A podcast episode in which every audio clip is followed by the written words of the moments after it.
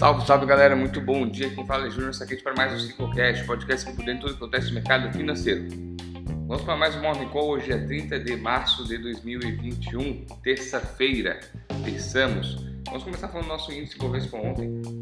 Ontem, nosso, antes de falar, desculpa a fala um pouco enrolada, que amanheci com uma puta de uma afta na língua e tá tudo enrolado. Mas vamos lá. Ontem, nosso índice Bovespa fechou pelo terceiro dia de alta, subindo 0,56 com 115.418 pontos e volume a ser negociado de 25,73 bilhões de reais. Um pouco abaixo da média aí, claro, pelo feriadão prolongado no estado de São Paulo. A bolsa trabalha, mas muitas empresas são paradas, foi feriadão prolongado por lá a fim de conter o contágio do coronavírus.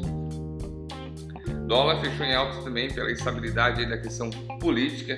Essa troca ministerial foi positivo e não positivo também fechou em alta de 0,43, encerrando a 5,76. Hoje os mercados amanhecem mistos. Europa sobe no momento. Dados online e ao vivo. DAX 0,73 Alemanha batendo mais uma vez sua máxima histórica no intraday. Londres 0 a 0 e Strox 0,44. Futuros americanos Dow Jones 0,13 está caindo Nasdaq liderando com 0,76 e S&P 0,40 logo atrás. Na Europa, sobe no momento com a liberação do canal de Suez, que tinha o navio cargueiro Evergiven bloqueando a passagem de mais de 400 navios. Já faz alguns dias que está ocorrendo isso, se não me engano, desde sexta passada.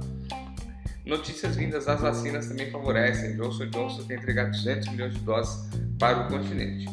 O alívio no contágio da liquidação do fundo Red Archegos Capital, que a gente comentou ontem, é, também deu uma arrefecida, consequentemente não trazendo prejuízo para as ações, pois limitaram os prejuízos em 50 bilhões de dólares. É alto? É, mas é limitado. Poderia ser uma, um buraco sem fundo ali, cavando, cavando e não achava o fim.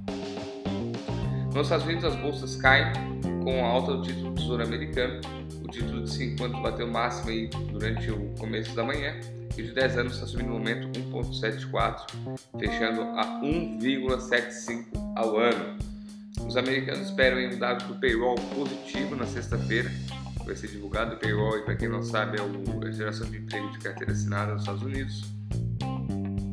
Esse, essa preocupação que, que é? Pô, estão esperando payroll muito bom, muito bom, mais gente empregada, mais gente empregada, mais gente gastando, mais gente gastando, mais consumo, consumo aumenta a inflação, consequentemente sobe o título público. Então, tem essa, essa analogia mais ou menos por aí.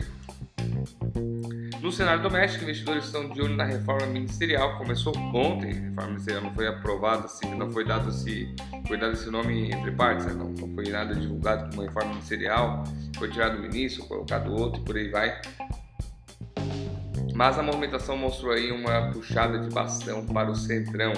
Ficaremos de olho nas próximas movimentações políticas. Lembra que a gente comentou ali que o Lira falou que se o executivo não tomasse medidas, necessárias para a pandemia, poderia haver algo fatal que associamos ao impeachment.